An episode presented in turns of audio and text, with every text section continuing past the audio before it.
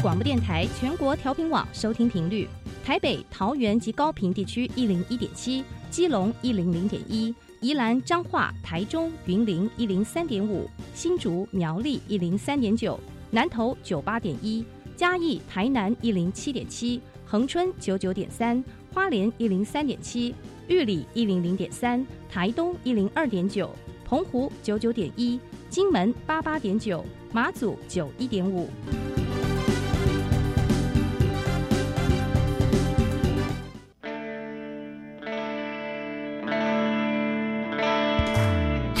时时有惊喜，生活处处是学习。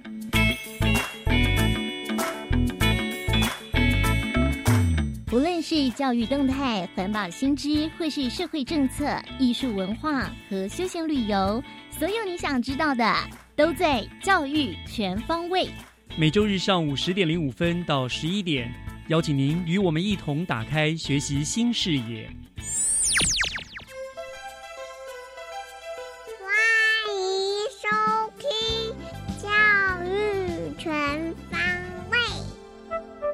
早安，各位亲爱的听众朋友们，欢迎收听十二月二十五号的教育全方位。我是岳志忠。今天是西洋的耶诞节，嗯，昨天晚上不知道听众朋友是不是和亲朋好友共度了一个愉快欢乐的耶诞夜呢？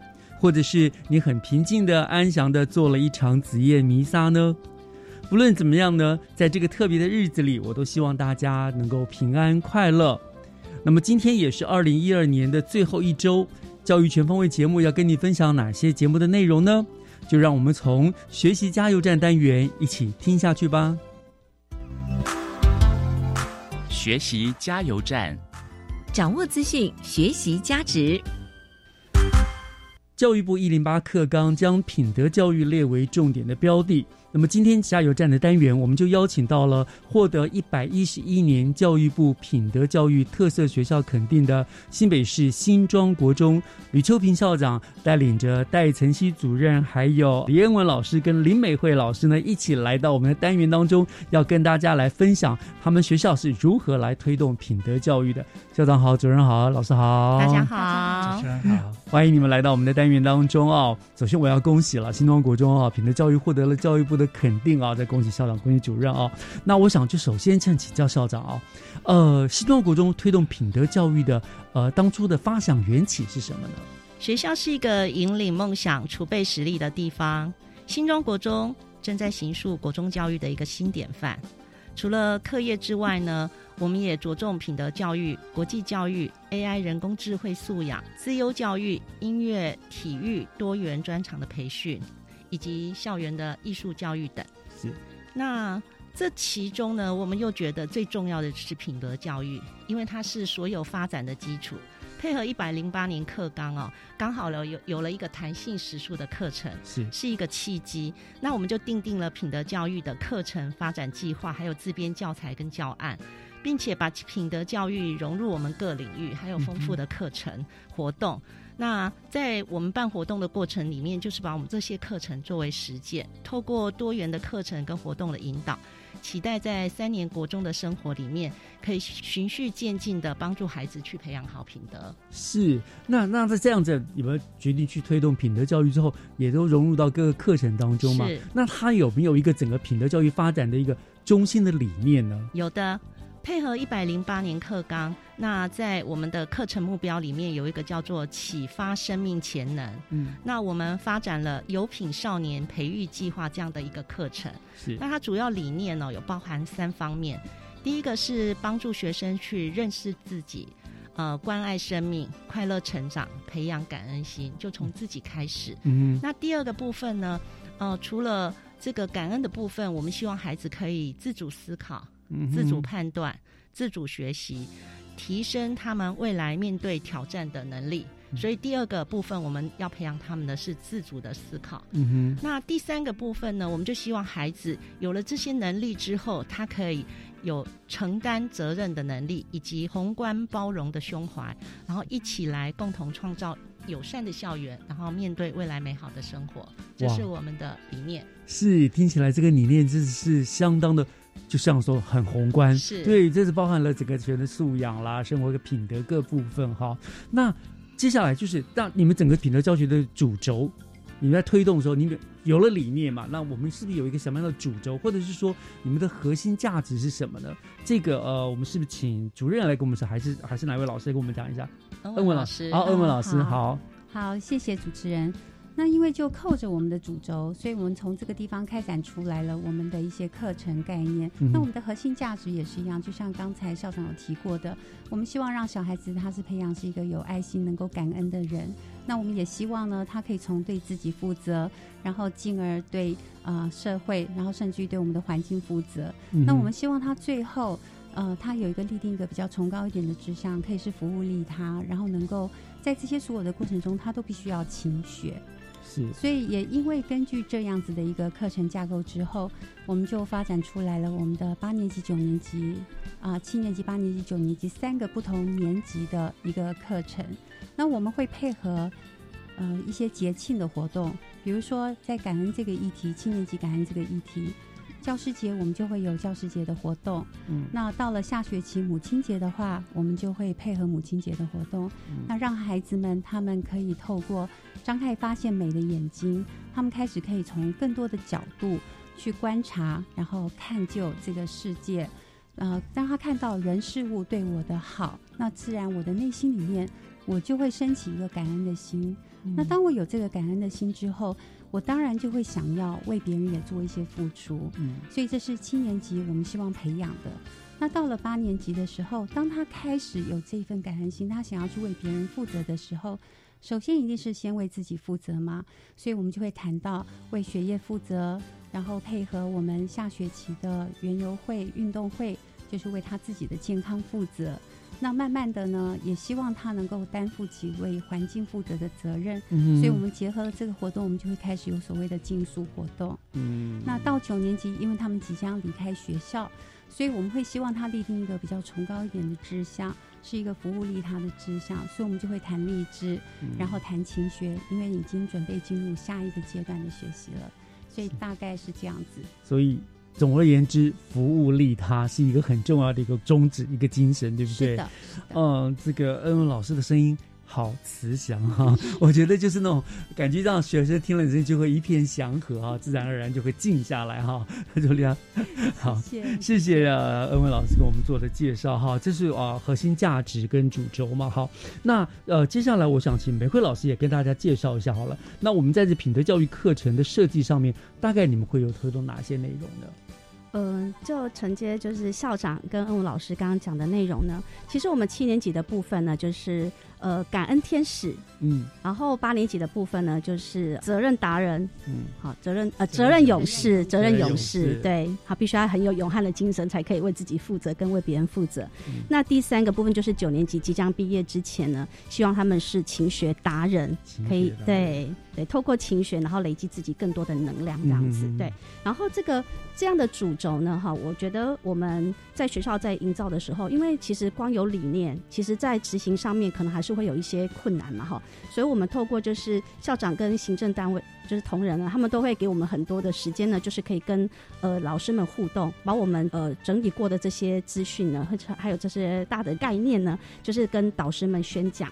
那就是我们会透过大堂课的时候，整个直接带领全校的七年级、八年级、九年级的场次这样来进行。嗯那进行之后，是不是大家都拥有了一个大致上的概念了？可是对孩子来讲，他执行上是不是还是会有诸多的困难，对不对？所以我们呃借由一零八课纲的关系，就是有一堂那个品德教育课的部分，所以我们就可以在设计一些小课程来搭配这些刚刚讲的那个主轴课程，然后让老师可以在导师呢可以利用时间呢，再跟同学们宣讲一些搭配上的小课程，然后透过联络部的方式呢，让孩子们就是每天都在练习这样的观念，所以他是真的落实在他们的实际生活里面的。那我就举一个例子，因为前一阵子刚好有一个就是写个主题，那孩子们在检讨自己段考的时候到底有没有做到努力这样子，然后他就发觉说自己呀、呃的数学没有考得很好哈，然后呢，数学老师就特别关注他呀，然后就觉得好讨厌哦，为什么数学课都要一直被老师提醒有没有在专心听？可 他就有点有点烦恼。可是后来他就仔细一想，就说：哇，数学老师真的好关心我。然后透过这样的提醒，他就觉得说。还好老师还愿意好不放弃我的，继续提醒我。所以我就觉得说，透过这个联络部还有其他的部分来落实他们学到的这些生命教育的理念，我觉得让他们就是。更可以充分的，就是好好的展现在生活当中，可以好好的善待同学跟善待自己的环境，这样子。嗯，对，就是培养学生很多正向的观念，对不对？正向思考很多的事情啊，不要觉得大家都是想要虐待他啦、压迫他啦，这样子换个角度讲，很多都是是的是为了关心你嘛，对不对？哦，这很棒，好。是的，好，那那呃，OK，接下来我想主任也来在了吧，对不对？那我们刚刚讲了很多，你们在课程里面怎么样呃去实践这一些呃我们的主轴啊，怎么样的？那是不是请主任跟我们介绍一下，在整个品德教育过程当中，你们大概主任印象中大概办了哪一些比较你特色的活动啦、特色啊？是不是跟我们做一些介绍说明？因为我们的老师以及呃那个我们的这个行政同仁哈、我觉得非常难得，就是他们对于这个学生，他在这个进入国中生活之后，整个的品德的养成都非常的重视。是那也因为这样的一个理念的关系，从课程发展开始，再搭配我们办理全年级的讲座，那把那整个课程的架构呢，先在学生的心中建立一个坚实扎实的基础，嗯培养他们那一双能够欣赏美丽的眼睛。之后，学校很巧妙的，就是有老师刚刚有说的，我们会搭配不同的季节以及不同的时节去进行一些活动，比如说九月份就是有我们的敬师节，五月份就是有我们的母亲节。那另外四月份有我们学校的校庆，还有十二月份有我们学校的校外教学以及礼貌啊、礼貌楷模的选选拔，和这个模范生的选举，再搭配自治会的选举等等这些活动一起来投入。那其中呢，学校有最大的特色就是我们不是只有办活动，是我们这些活动都是紧扣我们的课程的。对比如说，我们七年级要培养他们的感恩天使的心，怎么样培养出这样的一个感恩天使呢？除了在课程上先教他细微的如何观察一些人事物，去培养他欢喜以及感恩别人的那种心。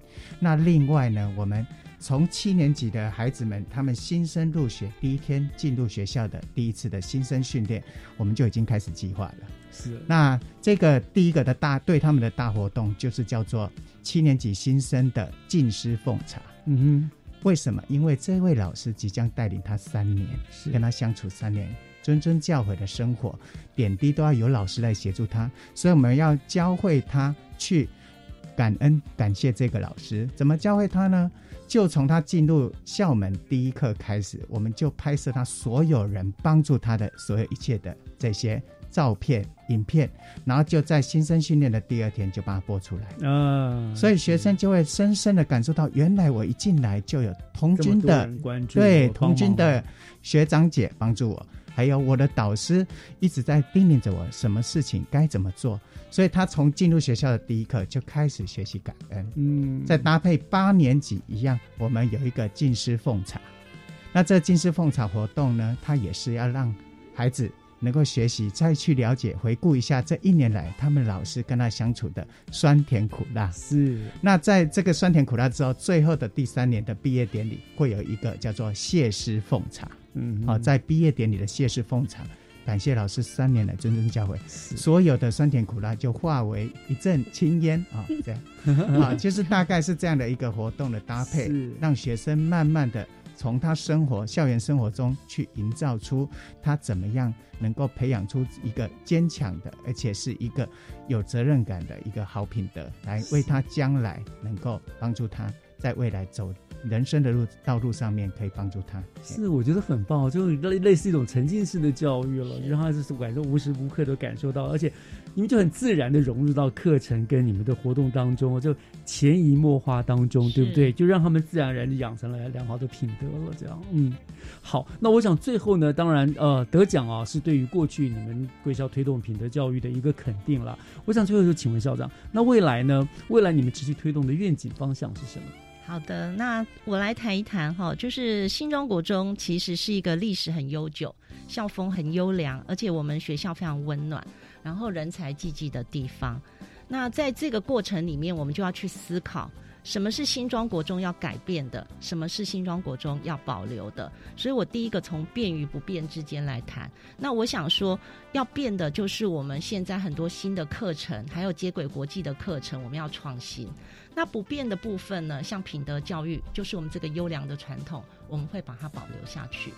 那第二个我要谈的是有形跟无形之间。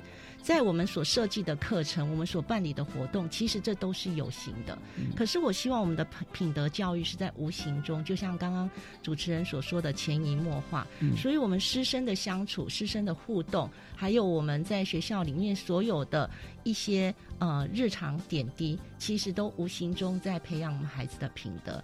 那我希望说，我们的品德教育应该是潜移默化。在未来，我觉得只要进到新庄国中，我们都希望大家都可以感到。感受到我们新庄国中的孩子是有品少年，是我们新庄国中是一个文化底蕴非常深厚的地方，是一个温暖的地方，所以我们希望孩子就是呃，在这个地方心中有爱，可以点亮未来。哇，太好了！心中有爱，点亮未来哦！真的，我今天非常谢谢我们新庄国中吕秋平校长、戴晨曦主任，还有李文老师、李美惠老师哈，来到节目中跟我们分享学校品德教育的推动的情形。那我相信，学生在耳濡目染的情境之下，培养善良的本性，最终真的能够把善良的。良好的品德跟行为带入家庭，然后如校长所说的，营造这个整个善良互动的社会。我想真的非常谢谢，感谢四位今天来到我们单元当中跟大家做的分享，谢谢，谢谢，谢谢。接下来请听娃娃看天下，听小朋友分享校园里的事。欢迎收听娃娃看天下。世界文化你要懂，大家一起来探索。Hello，大家好，我是综合国小小记者佩岑，我是综合国小小记者丁刚。佩岑，你在看什么？看这本我朋友推荐给我看的书，里头有非常多国外的文化哦。哦。原来你在看关于中国万里长城的介绍啊？对啊，书里还有介绍埃及金字塔、中国兵马俑以及神秘的复活岛。停停停！你一次讲那么多，可以分批介绍吗？我头都晕了。好吧，那我们从中国的兵马俑开始说起。兵马俑，你总该知道吧？我知道啊，就是那个洞穴里有六千多个兵俑的坟墓，对吧？没错，而且每个兵俑的脸都刻画的栩栩如生，也长得不一样。这是因为古中国人相信，人死后灵魂会继续活着，所以秦始皇为了在死后的世界能有人继续保护自己。才打造这些与自己一起埋葬。说到秦始皇，他还真是个残酷的皇帝。依据历史学家推测，这样大阵仗的兵马俑需要耗费七十万人参加，才能完成这惊人的工程。真是惊人！不过，由于秦始皇陵墓的兵马俑并未在史籍上记载，所以未被人知。也因此才能历经两千多年，也才能保存它的原貌。最早发现兵马俑的起源，必须追溯于二十世纪时。当时居住在秦始皇陵地附近的农民，因为看到地上有一个大洞，好奇走进里面一看，才发现这个庞大的兵马俑大军。更夸张的是，这些用泥土做成的士兵、马匹与马车，还是按照实际比例大小所制作而成的。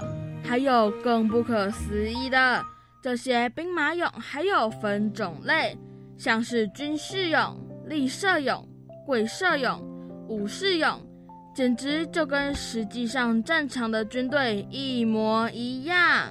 好复杂哦。一个个慢慢讲好吗？军事勇是一般的阿兵哥吗？你的答案只对一半。打战时，军事勇虽然像阿兵哥一样冲第一个，但是他们可是战车的主要战力，很像现代的阿兵哥开着坦克车。哦，我懂了，就是阿兵哥开着坦克车，拿着机关枪，边开战车边扫射敌人，对吧？那立射勇呢？是不是用闪电的速度将箭射出啊？No No No，所谓的立射勇就是站着射弓箭的人。如果加上跪射勇成奴的兵军阵，以及当时用弓的人射箭的准确度，天哪，可说是百发百中哦！古人的射箭技术可是令人俯首称臣的。不过，我觉得跪射俑比立射俑更添加了几分帅气哦。哈，你为什么会有这么奇特的感觉呢？还不都是射箭手啊！你仔细想想，他帅气的跪姿，射出的箭伴随着风声击中敌人，简直就像神射手一样，又像潜伏在草丛中的猛兽，静悄悄地发动攻击。好啦，佩服你的想象力。我们赶快来介绍下一个武士俑吧。武士俑，这个我知道。就是那种剑术很厉害的武士，对吧？不是，所谓的武士俑是指穿着铠甲的武士。这种兵马俑的数量在俑坑出土量可是最多的哦，因为他们就像盾牌一样。你是说穿着铠甲的武士俑就像盾牌一样挡着敌军的剑吗？没错。所以我觉得他们才是名副其实冲第一的兵马俑啦！真的。接着说到像现在军队长官一样指挥作战的军力俑，嗯，既然是军官，应该会分阶级，莫非就是士官、少尉、将军等类的？正节，基本上是有分中级和下级哦。接着我们要介绍的是骑兵俑。骑兵俑就是自己一边骑着马，一边射箭，在战场上拼命厮杀的人。没错，我很佩服骑兵俑的骑马技术，更好奇如何边骑马边射箭的。那是因为古人为了应付打战，于是研发出用单手来射箭的技术。啊。只能说古人真是充满智慧啊，而且还很团结一致呢。没错，可见团结和智慧有时也能战胜一切，甚至是拯救苦难百姓。接下来我们聊聊最后的两种兵马俑，那就是高级军力俑和马俑。嗯，这两种兵马俑在俑坑的出土数量可差多了。毕竟是高级，我知道了。因为刚才有讲到军力俑是像长官一样，那高级军力俑是不是就像司令官一样，指挥更多人在战场上的活动？哎呦，不错嘛，你脑筋动得很快，正确。所以高级军力俑又称将军俑哦，它在战场上虽然数量最少。但却是最凶狠的，身材也最壮硕的，因为身份地位最高，所以出土量最少。当然，不然怎么能随便称为将军俑或是高级军力俑啊？真不愧是司令官。接着是最后介绍的马俑，马俑就是一般的马哦。喂，你介绍马俑的台词也太简短了吧？难道他没有任何的特点吗？别急嘛，我正要说，马俑的大小就真的与真的马匹一般大小，而且每个马俑的双耳挺直，双眼圆睁，最重要的是都精神焕发。这还差不多，这样兵马俑介绍专辑才算完整嘛？怎么能虎头蛇尾呢？好啦。节目的时间也差不多要到了，该和大家说再见喽！世界文化你要懂，大家一起来探索谢谢收听。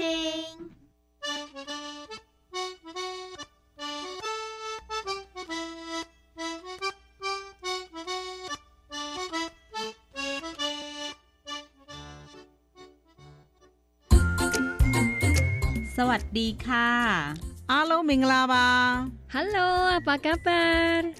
我们来自各国不同的声音、不同的语言、不同的文化。每周一到周五晚上八点到八点半，在幸福联合国带给你不同的文化飨宴， 邀请你一起来担任多元文化大使。要幸福哦！阮是可爱的女风妆，生做是个水鸭蛋无爽。哈哈，大家好，我是人看人恶老，鬼看鬼跋倒的鬼宝。今仔日要来给大家介绍，不管你是国民女朋友还是国民欧巴，明年开始，咱大家拢有机会做到这个国民法官啦。甲到咱的法官坐到阵做回来审判，邀请你明年做回来做这个国民法官，和咱的司法愈来愈好。CD CD CD CD。以上广告由司法院提供。大家好，我是刘品言。社会角落许多弱势独居的爷爷奶奶，缺乏物资与关怀，在疫情中更加孤单无助。华山基金会爱老人、爱团圆公益行动，邀请您一起帮助长辈安心生活，拥抱爱，不孤单。爱心专线零二二八三六三九一九零二二八三六三九一九。无设限，我们是台北室内合唱团。您现在收听的是教育广播电台。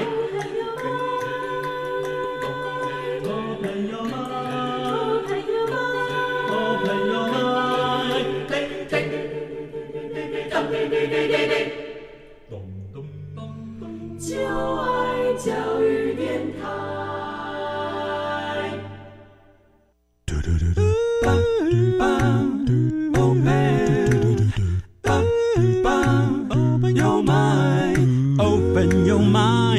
就爱教育电台。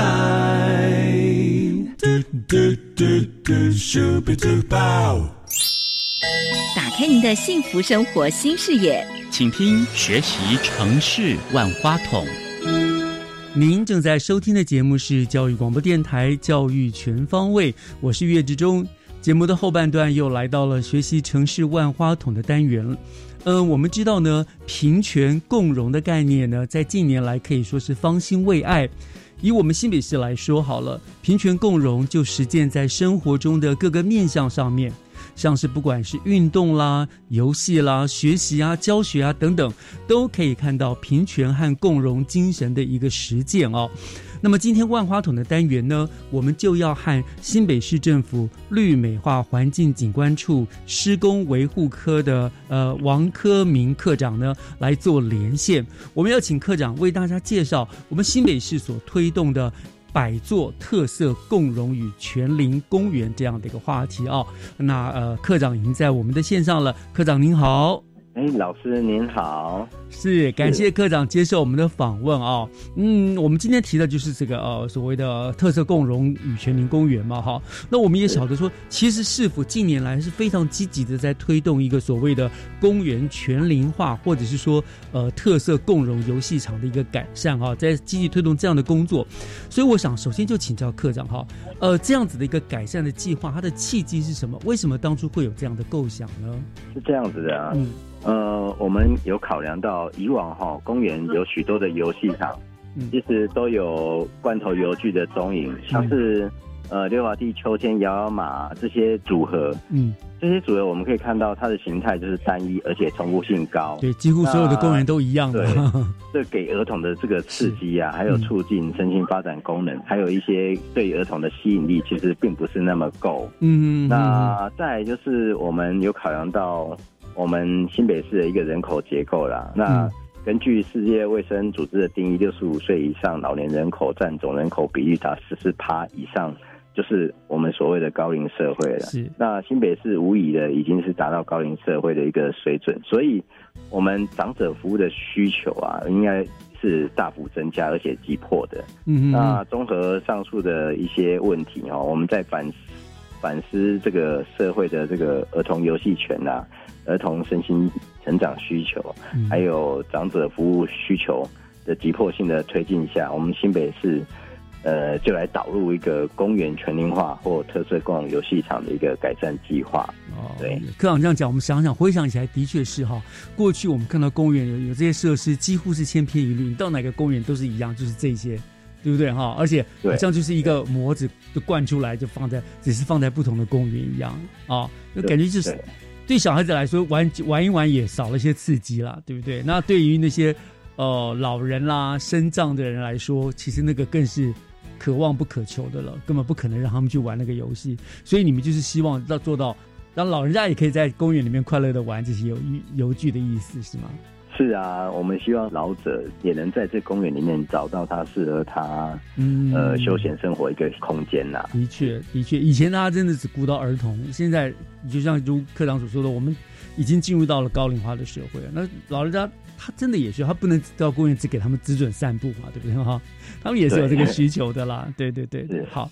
那呃，这个计划局端是从什么时候开始的呢？开始有这样子的构想的？从哪一年开始？那你们又是怎么样的逐步来推动这个呃公园全龄化，或者是说特色共融游戏场的改善的计划的落实呢？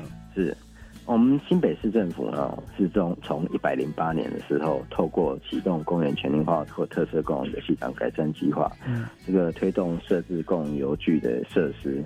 那我们在这个计划的时候呢，将呃新北市的区域平衡、交通可及性、使用族群及公园的整体性纳入公园建设的综合考量，整体去做评估。那在公园整体的特色规划上有要求，强调就是设施要有地方的主题性，还有多元性。那设计上像是攀爬网啊，像一些儿童常见的旋转设施、沙坑等多样的这个游戏场设施。呃，这部分都有配合当地的这个民意团体啊，还有居民啊，重要是儿童，还有生长者的需求，嗯来量身打造。那以传统上哦应付儿童的游戏的一个模组化的罐头游具，都有相当大程度的一个差异。是是那特色共融游具除了满足儿童游戏需求，其实哦更强调是要量身打造儿童的一个游戏体验。那重点是要辅助儿童成长发展。然后健全儿童成长发展的的功能，嗯所以我们是以这方面的考量去做。那而全龄化公园的部分，当然我们要把通用设计的概念落实到公园环境的整体设计上，还有一些老人常用体健设施、辅助设施的设计当中。那我们在全龄化上面还有规划的运动指导员跟不老职工。那这部分我们就是建构全方位的一个公园的软硬体的设施服务。嗯，哦，OK，看，我想像聊到这个地方，突然我突然想到一个问题，我们在谈全龄化跟所谓的共融游戏，我们是不是可以先请科长再重新跟我们听众朋友们解释一下，何为全龄化的一个呃公园，或者是什么叫做特色共融的这个游戏器具啊？什么是全龄化公园？意思是什么？我们这边强调的全龄化，就是指公园哈、要呃符合各个年龄层嗯的一个使用需求。嗯那我们也有注意到了一些年长者啦，那么他们在使用公园上面，其实他们需要的也是一个陪伴，嗯还有一个专业的一个指导教育的这个知识上的吸收，那帮助他们在使用公园设施上正确的使用。我觉得这个部分。是很重要的，所以我们在呃全龄化上面有导入了运动指导员的概念，就是把呃一般我们在那个健身房常见的一些运动指导员，那我们也把他带到公园来，那让呃年长者可以在这公园吸取他们在运动上专业一个知识的一个建议啦。那我们这边也有不老职工，那可以在陪伴上面。陪伴这些呃年长者，那他们有一个心灵上的寄托，这是我们在公园的部分可以做到的。所以，所谓全龄化的公园，就是让公园不只是一个你自己去那边散步啊、看花啦、游戏的公园了，而是一个它还是有陪伴的，然后有是专人在那边去帮忙呃协助你做一些运动啦，或者是怎么样陪这样子的一个公园了。然后从零岁到一百岁都可以去使用公园。是这样子的是是哦，是的啊、那所谓的共融的游具呢？那我们所谓的共融，是因为呃，早期有一些呃，可能一些身心障碍上面这个需求，那的一个不同，那可能他在我们不希望帮一些特别的这个生长者贴上特定的标签、特定的族群去分隔它，哦就是我们在邮具的设计上呢，强调是。呃，身障者可以在跟一般的正常的一个儿童上面共同使用那些游具，借此打破彼此之间的隔阂啦。那让身障者不会觉得他自己是一个特殊的，嗯啊，他一个特别的需要特别关注的一个状况。嗯所以我们希望在游具设计上就能打破这中间的隔阂，那同时也让我们神经健全的小朋友多一些同理心，或者是了解他们呃特殊的需求。对，哦，所以这个很重要，因为有时候我们所谓的特别关怀，有时候对他们来说反而是一种压力。你看，哦，你是身上的，这个给你只能给你用，你是这样，就就反而对他们不见得是一个呃一个正向的一个肯定，对不对？所以你们这对共融邮具就是呃重视，不管是一般的人或者是身障者，他们都可以使用。对，那我看到好像提供专有的邮具让他们去另外单独呃设设一个，譬如说残障公园或者残障的邮具这样子，不是特别对对对，所以，那我现在我发现就是看到了很多那个以前呢，我们像比如说荡秋千好了，以前就是一人一个嘛。那我现在发现很多公园是那种大型，像一个大的盘子一样，那很多小朋友一起坐在上面玩啦，或者怎么，这个就是属共融邮具，是不是？它是不是也有一个就是可以大家一起玩的这样的概念呢？是我们在公园里面设置这种鸟巢式秋千，可以借由一个可能他自己就可以到达，或者是经由辅导者嗯的一个协助，那让这个可能小朋友身上不方便的小朋友在秋千上面，然后跟正常的小小朋友一起在那边享受摆荡的乐趣。嗯对，这个就是一个简单的一个共融概念。那另外一个呃，就是我们在沙坑上的设计，那有些设计是有考量到轮椅族的需求，那沙坑的桌面也是特地的抬高，那方便这些身障者可以共同来使用这些沙坑，那彼此都可以建构。在沙坑上建构自己想要的一个乐园啊，哦这是也是一个共同的乐趣。对，是是是是，我想这个的确是跟我们以前对于一般的公园的游乐设施的观念有了很大很大的变革哦。那的确这样是一个非常好的一个一个一个设施。好，那您刚刚提到了，我们回到我们的题目来说，您说在像全龄化的公园里面还会有像不老职工的规划，所以听起来在这个公园政策的推动上，涉及的单位应该相当多，因为不老职工应该不属于你们这个呃环境美化科的的业务吧，对不对？所以，所以，所以新北市在推动期间，大概你们是动用了哪些单位共同来参与这计划？那你们又是如何来协调各局处的资源呢？是，其实呢，我们新北市是在呃一百零八年四月的时候有成立一个跨局处工作小组。嗯那借由这个工作小组，共同来推动公园全龄化或特色公园游戏场改善计划。那我们主要就是邀集各个横向单位，来用纵向联系的方式，整合多方的资源，像是呃我们新北市的城乡发展局、地震局、交通局、教育局。高滩地工程管理处、新建工程处、体育处，还有各区公所这些单位，然后来办理公园的新辟或改善。嗯那同时也有请社会局跟卫生局这边呢来配合安排那个运动指导人跟不导志工的一个进驻。那我们绿美化环境景观处就是担任一个跨局处工作小组的一个主办单位，那居中来协调、来联系、来会诊。那这个部分透过组织平台的交流，那为我们的特色共游戏场及全龄化公园的整体环境注入一个活血嘛，那让软硬体能相互配合，达到公园这些加成的效果。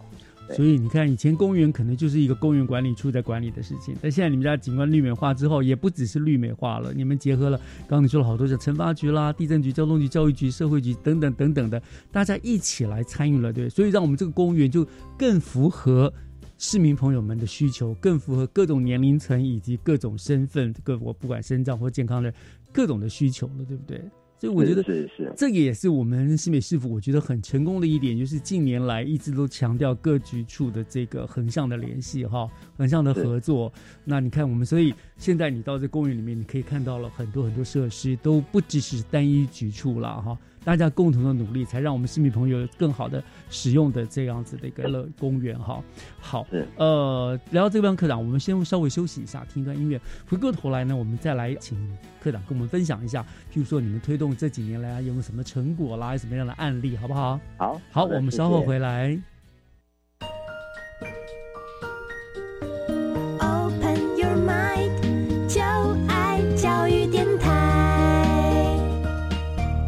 Open your mind，就爱教育电台，欢迎您回到学习城市万花筒的单元，我是岳志忠。今天和我们做电话连线的呢是新北市政府绿美化景观处施工维护课的王科明科长啊，他跟我们聊的呢就是我们在新北市所推动的百座特色共融跟全林的公园。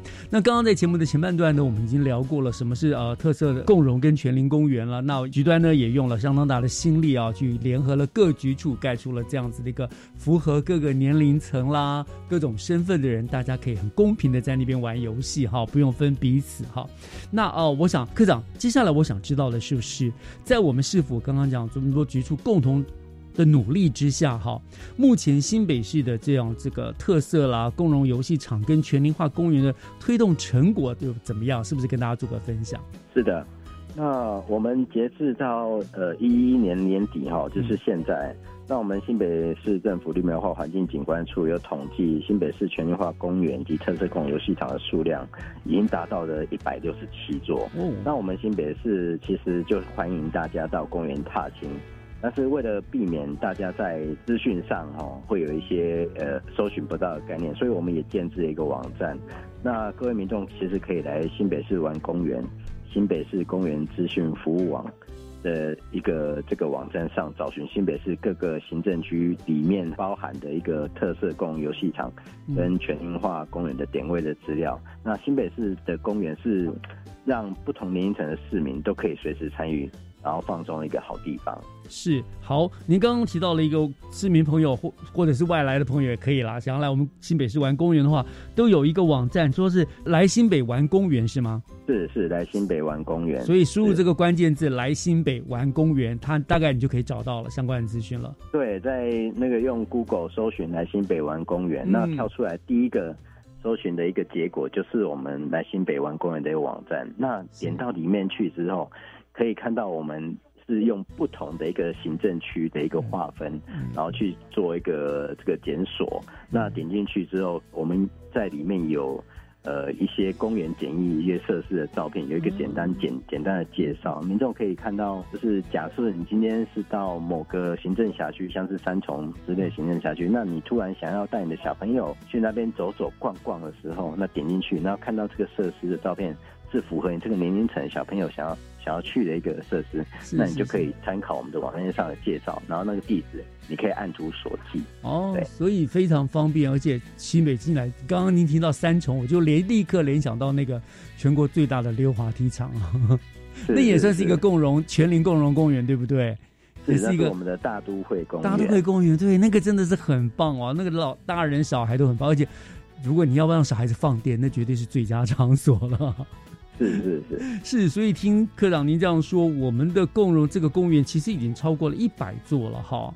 嗯，那呃，刚刚我们讲了，我刚刚说了那个像是大都会公园嘛，哈，这个它的特色最大特色就是溜滑梯，各种各型造型的溜滑梯。那我想想到，那是不是能够请科长也给我顺便帮我们介绍几座有特色共融游戏的公园，给我们听众朋友们大概知道在哪些地方有哪些的，让大家假日可以不用跑得很远啦，在家附近就可以出去玩啊，帮小孩子放放电，可不可以帮我们介绍几座的？好啊，那我首先呢，我就先挑我们都会区比较近的，像是呃，像我们综合区的锦和公园，嗯那就是我们的第一座新北的全龄化公园。那在中公园里面呢，除了设置特色溜滑梯、共融沙坑、旋转盘，还有呃包覆式的一个秋千这些共融游戏设施外，那我们同时也引进。我们芬兰进口的这个体健设施，那我们有摆脱传统式的基建设施，那这部分我们有鼓励长者使用，促进长者身体活动的一个平衡性跟协调性。嗯，那我们还有第二座的一个全龄化公园，就是我们三重区的三明公园的。那里面有九项体健设施，那有有训练呼吸循环啊、上下肢肌力、手眼协调啊、平衡感啊，以及还有核心肌群的一个相关设施。那里面还有一个战斗绳，可以训练那个很有趣，训练你的核心肌群。真的、那这部分希望市民就是在设施中训练自己的身体机能跟保养这样子。所以你们现在把一个公园搞得不仅是一个绿美化的功能而已哈，它还是一个鼓励市民，因为侯侯市长也是很鼓励大家要做个健康的市民嘛哈，就鼓励市民们都是去运动，对不对哈？然后我们市长一直强调。因为丢这是利耶，所以这个就是希望在公园里面都可以很轻易的接触到这些设施，那轻松的达到全民健康的这个目的。而且像刚刚你介绍这两个，就是听起来就是每一个公园有一些共同的共融性的游具啦，譬如说什么那种什么，你说什么鸟巢式的那种荡秋千啊什么。可是每个地方真的也也会依照各地方的特性，给予呃每个不同的特色、不同的一个重点游具，对不对？对对对，因为我们的区域人口的一个结构，其实其实也没有那么平均呐。那我们当然是希望量身定做该区域的一个发展的一个状况，然后去设计符合他们需求的一个设施。对，这样这样，其实你们工作分量增加很多。以前的公园，你们只要这个就是像那种罐头油具。一直就摆到进去就好了。你们现在变成每一个公园，你们都要花心思、花神脑筋去设计、去想说这个符合。哎，这边当地的民民情人口结构啦什么的哦，那你们业务变得比较辛苦哈。是，哎呃，不会啦，这个是我们本来就是呃应该的，应该做的。你 客气了，就是就我想这个是很让人感动的事情了。我觉得我们新北市政府之所以在在全国一直让大家很觉得说不是里头的政府，就是我们真的注意到了很多的细节哈。那大家都很认命了，新北市的公务员。你们很辛苦啊！是我们除了是呃身份当然是公务员之外，我们本身自己也是市民的，我们自己也有呃也有小孩嘛。那我们希望把自己的环境打造更好一点，更优化一点。那其实这个成果我们自己也享受得到，所以站在公务员来来讲，这个是我们很骄傲的一个部分呐。我们可以利用自己在职务上的一个情形，然后来为自己。谋福利，对，利人利己啦，对不对？嗯嗯，那那那呃，看您刚刚就提了，比如我们就讲了一个综合嘛，哈，一个三重嘛，像这样子的公园，呃，因为它有很多林基米堂，就是老人家可以使用的运动的器材，所以在这公园你也都会有刚刚您所说的什么，像运动指导员、不老职工吗？是。这个我们全龄化公园哈，我们都有安排呃运动指导员跟不老职工，在这个这些公园里面有一些上课啊，然后提供一个简单的一个运动指导的一个部分。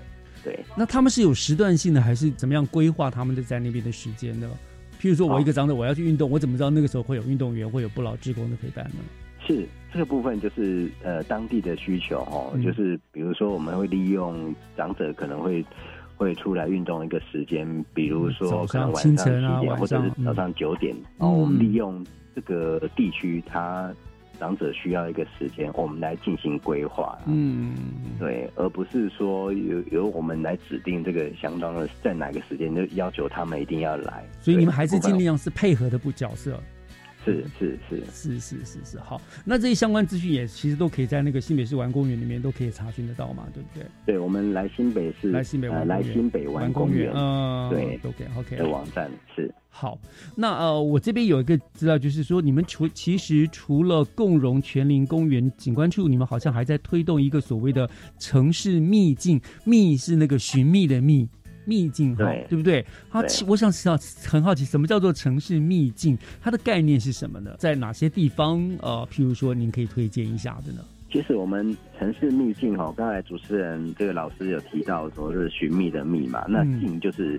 小径的径。哦，对对对。那其实我们在公园里面有一些步道，其实它是很幽静的、很僻静，但是它就隐身在都市的小角落。嗯那我们在我们有注意到民众他在这个公园的需求，我们在二零二一年的时候启动一个城市秘境的示范计划。那我们就是有挑选都市中交通及机能较完善的一个公园来做示范点位。那我们有跟在地区公所合作设置，那改善公园的步道，还有一些的油气设施。嗯哼，那让民众哦，就是想爬山运动不用到郊区，只要就近在临近公园就可以享受大自然的一个分多金跟户外休闲的一个服务的一个水准。是是。那目前推广，我们目前推广的城市秘境公园有中和区的自强公园，嗯，那加水公园，然后五股水追公园，还有新店区的安康森林公园等等。嗯那我们也是在持续的在规划这些城市秘境的一个点位。那重点是要让市民朋友在城市的呃绿色秘密基地中有发现惊喜跟乐趣。对，这是我们希望打造一个城市秘境的一个呃计划。所以它是在既有的公园当中，你们去规划一些像这样子的一个小径啊，然后它可能是健康步道啦，可能是呃充满了绿树啊等等的，这样让让市民朋友去做一个休憩运动，是这样子，是这个概念，是是是，不是另外找一个地方盖个公园最简单的一个最简单的一个公园的一个状态啦。嗯就是如果可以的话，当然如果有它原始的一个风貌。对啊，那强调这个大自然，多跟大自然接触。那只要简单的一个步道的一个设施，那就可以提供市民朋友非常好的一个大自然感官的一个享受。这样子是是是，而且我发现您刚刚举的例子，其实也大部分都是在市区嘛，哈，反正偏乡地方到处都是山水了哈。就市区当中会有这样绿地，真的就所谓的秘境，也是也可以等同于那个秘密的秘秘境了，对不对？是是是是，整个跟科长今天这样聊下来哈，会感觉到其实景观处你们真的是很努力的要将新北市打造成一个处处是公园的城市，而且这个公园还是共荣全龄无所不在的，对不对？对，是，所以我觉得真的要非常谢谢警官处的用心了哈。我们的新北市的市民朋友，我们也不妨观察一下，或者 Google 一下，或许在你家旁边就有一座这样子的公园或者秘境呢，等着你去体验了啊。是，好，那我想今天我们就非常谢谢呃景观处王克明科长跟我们做的一个介绍了，辛苦你们了，谢谢哦。好，谢谢谢谢，谢谢科长，谢谢。